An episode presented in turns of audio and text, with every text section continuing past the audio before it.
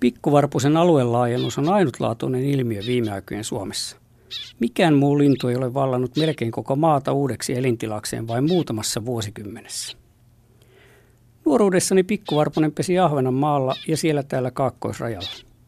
Ahvenanmaan pikkukanta oli peräisin Ruotsista, eihän sinne ilman Ruotsin taitoa saa asettuakaan.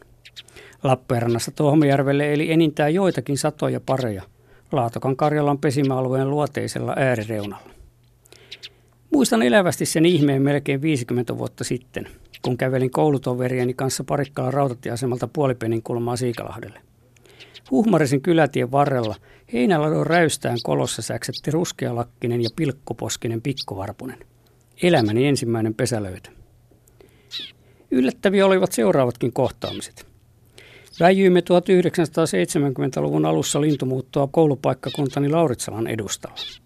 Kaukaan tehtaiden jäteallas Myrkkölahdella oli sisämaan paras kahlaajaliete ja sen kupeella kohosi kaatopaikkavalli. Sinne viskatulla hetekalla maaten ja istuen huomasimme ensimmäisenä, että Suomen yli lentää miljoonia arktisia hanhia, sorsia, kuikkia ja kahlaajia myös syksyllä. Valtaväylä seurasi Saimaan etelärantaa. Välillä taivaalta kuului terävää säksätystä pikkolintuparvesta. Monta lintukirjaa pengottua, niin sain selville, että Arkkangelin alueelta pikkuvarpuset muuttavat leudompien talvien maihin. Mielistyin somaan vain kotiseudullani tutkittavissa olleeseen pikkuvarpuseen.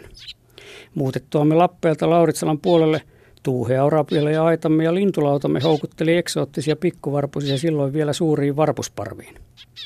Aloitin 70-luvun lopulla näihin aikoihin jatkuneet laskennat Lappeenrannan esikaupunkialueella ja tilastoin varpusten yllättävän hupenemisen ja pikkuvarpusten vielä rajumman kannan kasvun. Ripustin pikkuvarpusille kymmeniä pönttöjä. Mieluisia paikkoja olivat pihapiirien ja avomaiden yksinäiset puut tai pikkupuuryhmät. Tutkijan alkuna halusi rengastaa poikaset, joita syntyy yleensä kaksi pesyettä. Ongelmaksi koitui, että moni pariskunta rakensi pesänsä pönttöihin ties kenen pihalle. Kiikaroin, millä pihoilla pikkuvarpusi asui. Puheliaiden karjalaisten kanssa olisi hukkaantunut aika seurusteluun. Siksi kiersin muiden pönttötyöllä. Kahdelta illan virkoinkin isäntäväki oli nukkumassa, eikä Etelä-Saimaa jakaja tullut ennen aamu neljää. Muutaman kerran pöntönomistaja yllätti minut pihapuustaan juuri kun narskautin sorkkaradalla katon auki mistä seurasi moninaisia sattumuksia. Yhtenä juhannusyönä istuin puoli tuntia takapuolipuuduksissa portinpielen huterassa pikkukoivussa.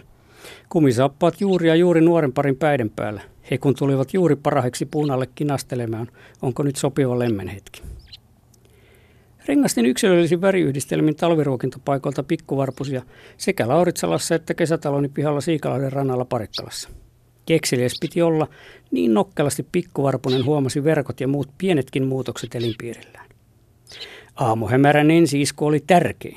Tuli rengastuksille hintaa, mutta saivatpa kannaksen kylän pikkuvarpuslaumat satoja kiloja hirssiä mieliruokaansa. Talviruokinnan yleistyminen on pääsyitä pikkuvarpusten aluelaajennukseen, joka yltää paikoin jo Lapin eteläosiin.